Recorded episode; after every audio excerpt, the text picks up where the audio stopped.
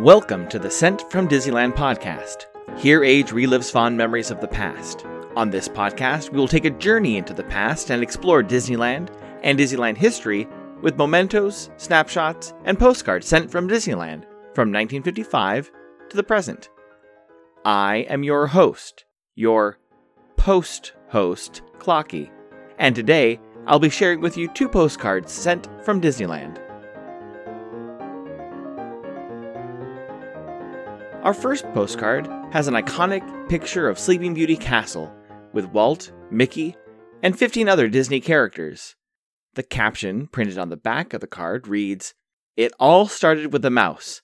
Sleeping Beauty's castle towers above a colorful array of characters from the world of make believe, led by Walt Disney and his first and foremost star, Mickey Mouse. It's postmarked October 9, 1968, and based on the information from the card, I assume that they visited the park on Friday, October 4th, 1968, when the park hours were from 10 a.m. to 6 p.m. The weather was a high of 75 and a low of 58. The postcard is addressed to Mr. and Mrs. W. A. Wolf in Portland, Oregon. It reads: We arrived at Sally's about 12:30 p.m. Thursday. I was really tired, felt much better Friday, and we went to Disneyland. Last night, we left at 5:30 p.m. and got back at 5 a.m. I'm tired again today. The sitter cost $6. Brett is fine, still has a slight cold. Disney was sure fun. All the rides were free. Also, we had breakfast on the way home about 2 a.m. The small world was closed, darn. Was sure fun. The weather was beautiful and we are having a great time. Take care. Love the Pippets the Pippets would have been able to experience the last even numbered monorail in Disneyland. In 1959, Disneyland opened the Mark I monorail. In 1961, Disneyland's monorail system was upgraded with a longer track and a longer monorail. The Mark II monorail, which ran from 1961 to 1968, was the last of the Disneyland monorails to have the bubble dome on the top of the first car for the monorail pilot to sit.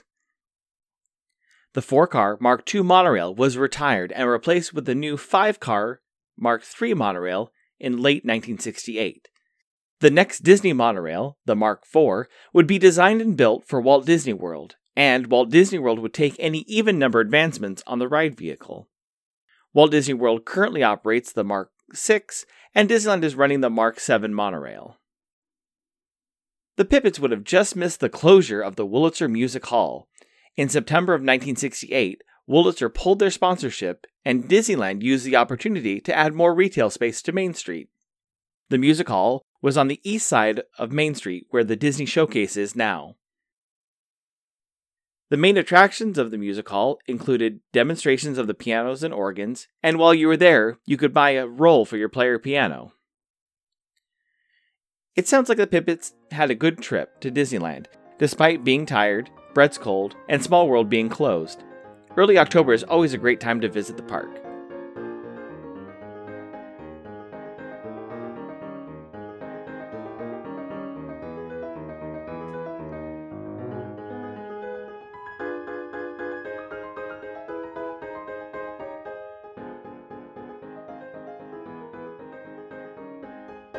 The front of our second card has an image of it's a Small World from the extreme right hand side facing the center clock.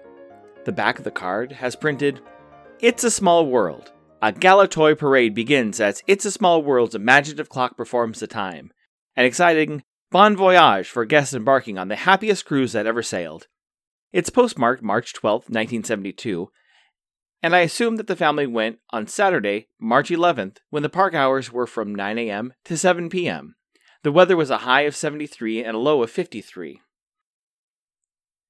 It was sent to a Mrs. Sarah LaRose of Portland, Maine. It reads Hi, what a place! Greetings from Disneyland, Mickey Mouse, Winnie Pooh, Pluto, and Three Pigs, and friends M and S.